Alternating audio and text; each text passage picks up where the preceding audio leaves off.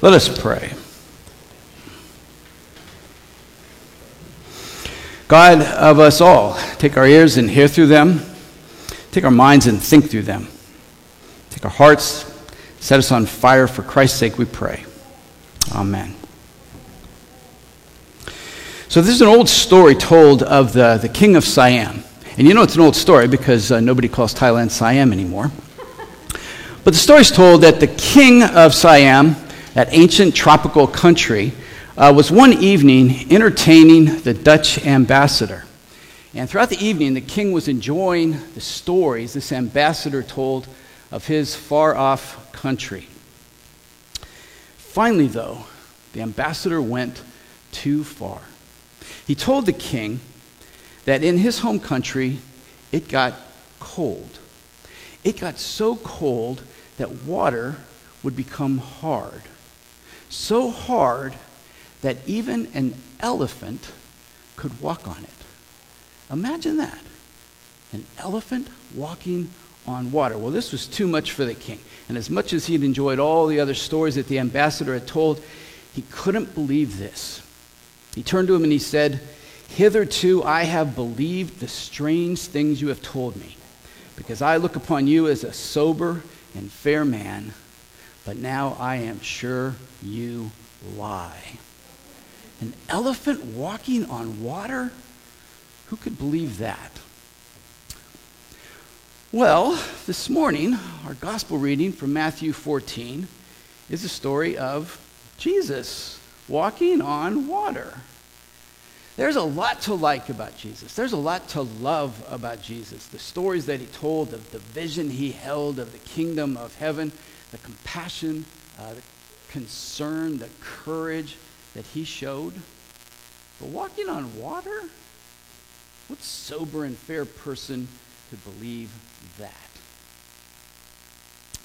Well, this summer during this series, Come to the Water, uh, we've heard a lot of stories from the Bible about water. And most of the stories in the Bible about water are miracle stories. We've heard the story of Jesus calming the sea. We heard the story of Naaman being cured just by going and washing in the River Jordan.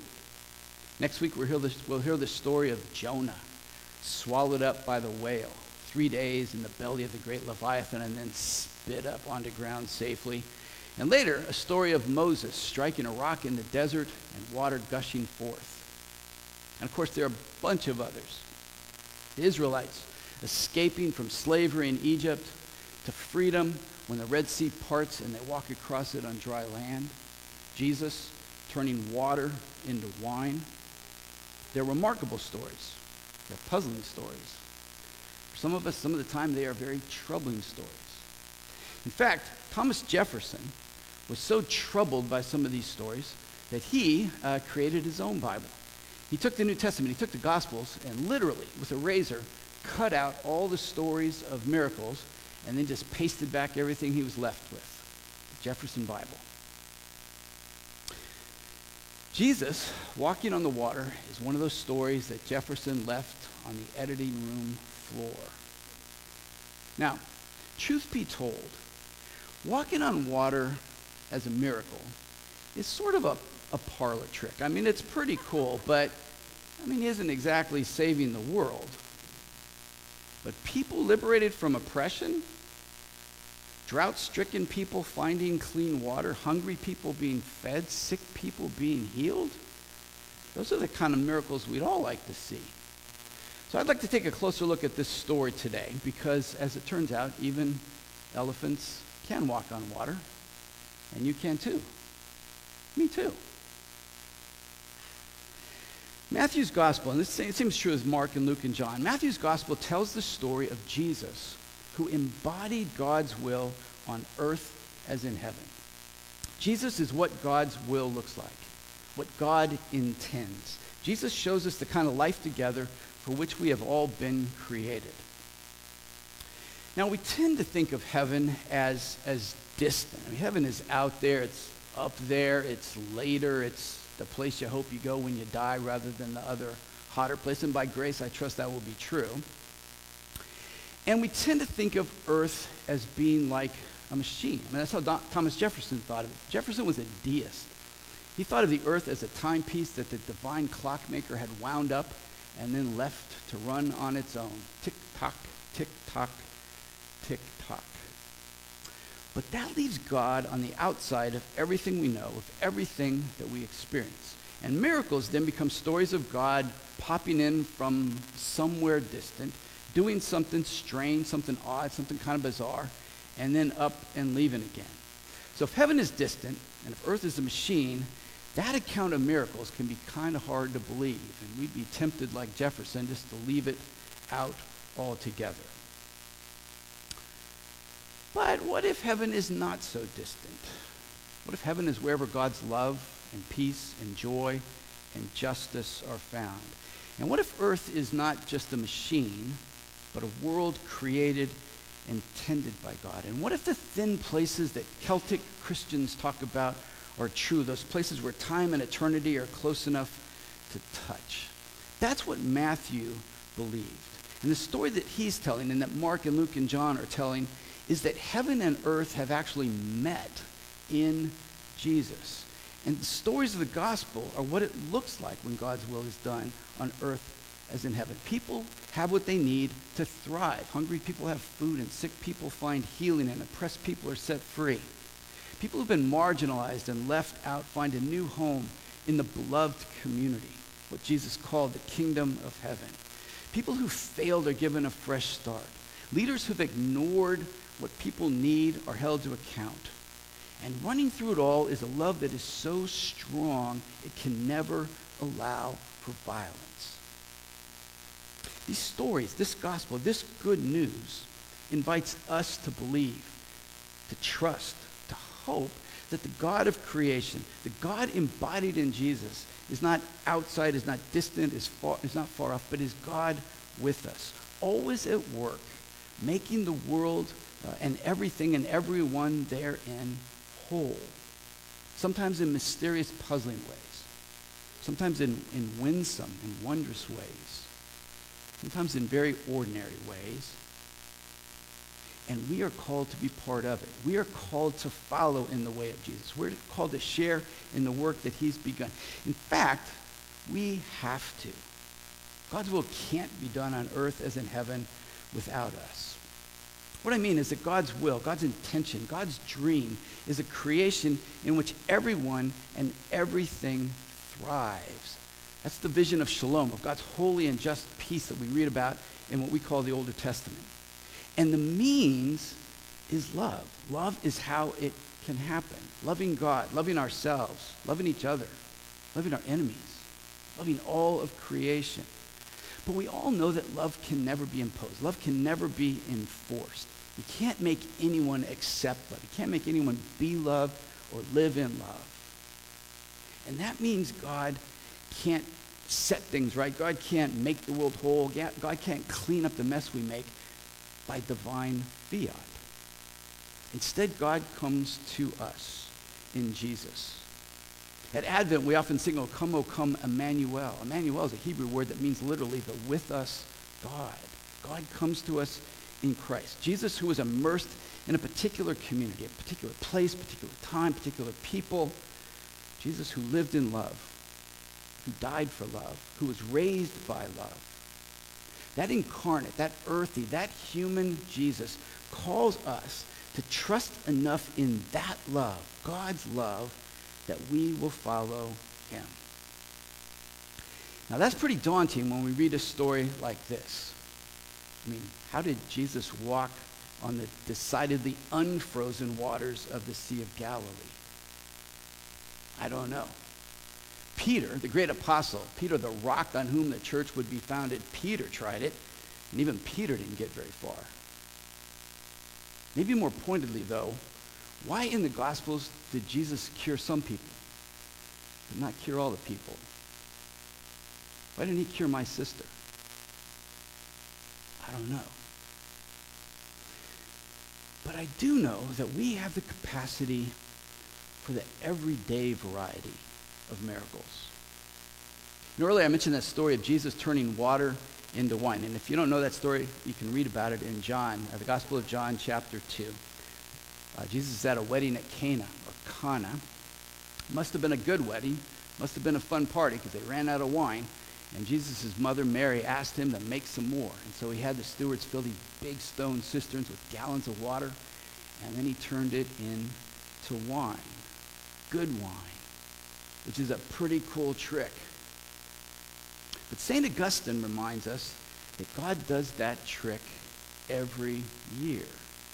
The water that falls as rain irrigates the vines in the field, and grapes grow. And we have a part to play in that miracle. To tend the fields, to harvest and crush the grapes, to ferment the juice, to bottle the wine. And every year it is always a remarkable, wondrous, very cool miracle. That's the way it works. God partnering with people like us in the particular places that we find ourselves.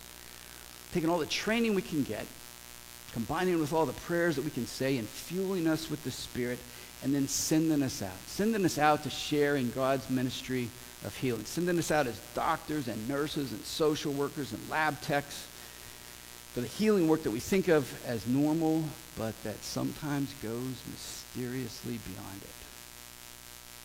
Some of us are called in the same way to be, to be farmers, to be county agents, to be grocers and cooks and volunteers at the food bank so everyone can be fed. And some of us are called to be advocates or protesters or letter writers or prayers uh, to work for justice. And all of us, always, are called to be part of the everyday miracle of loving God and loving our neighbors as ourselves. it is not always easy. And so as I've been reading this story, uh, being the sober and fair man that I am, uh, this story has pushed me to ask, or to think at least, about a couple of questions. So first, you know, in this story, when the disciples see Jesus coming to them on the water, they say, it is a ghost. They are looking for any explanation to make sense of what's happening in terms of the way they understand the world. But what this story tells us is that to believe in Jesus is going to change the way that we understand the world and change the way that we live within the world. So first thing, this story challenges me and challenges us to rethink the assumption we often make that the world is only a machine. Now, of course, the earth and the universe operate in ways that are orderly and predictable and observable and repeatable. That's the whole basis of science. And all of us are grateful for people like Galileo and Isaac Newton and Marie Curie and Einstein who figured out at least some of the way that it works. But if we only regard the earth and the universe and our relationship to it as mechanistic, as devoid of the divine, I worry that it's too easy for us to reduce life to a series of calculations about cause and effect and cost and benefits and efficiency and outcomes become primary values, and everything becomes a commodity to exploit. Uh, and even people are valued only insofar as they are a helpful means to a productive end. So the question that I find myself asking as I read this story is what are the ways that thinking of the world only as a machine limits our capacity to see this as God's creation? What are the ways it limits our capacity to see the wonders, the beauty, the abundance of the gifts that God has given for all of us? What are the ways that it limits our ability to see the inherent value versus the utilitarian value of everyone and everything? You know, a couple of Fridays ago, I went to a memorial uh, gathering uh, right over in the parking lot of Southeast Uplift for a man who had been living in his van. He lived in his van right out here on Main Street. He was parked there for a number of months. Most days I could see his van from my uh, desk in my office back there. I would go out and talk to him uh, every now and then. We had friendly conversations. I never pressed him very hard. So really all I knew about him was, I knew his name. Um, I knew that he clearly had a tough go of it. And he knew he had a sister. And that was it. And from the outside looking in, if you're only calculating efficiency and outcomes, he didn't have much value to add to any productive endeavor. But at that service, I met his sister. And I met his brother. And I met his nieces and his nephew and his brother, and I learned about his parents. And the friends that were there told a lot of stories, and there was a lot of love in that circle. I don't ever want to undervalue that everyday miracle. Second, this story um, pushes me, pushes us, to ask about our fears. Peter was walking on the water, and then he noticed a strong wind, became frightened, and he sank. So, what are we afraid of? What are we afraid of as we're trying to follow the way of Jesus? And maybe more so, how uh, or in what ways do we let our fears control us? Because reacting to our fears is a terrible way to live. It makes us anxious, it makes us suspicious, stifles hope, and poison relationships. Now, to be sure, there's plenty to be afraid of. The gospel asks us to trust, to believe, to hope that God's love, God's perfect love, God's love that was embodied in Jesus, that that love is stronger than our fears. That it has the capacity to cast out our fears. So that rather than reacting to what we're afraid of, we can respond to love. We can live in love. So we're left, left to ask, can we believe that God so loved the world? So the next time you go to an ice rink, the next time you're out hiking and you walk across a field of snow, which is to say the next time you walk on water, remember that we live in God's creation, a world full of wonders and mystery and the power of God. So let us go and live out uh, the everyday miracles of compassion and forgiveness and healing, peacemaking and mercy and kindness and love. So that God's will is done on earth as in heaven. Amen.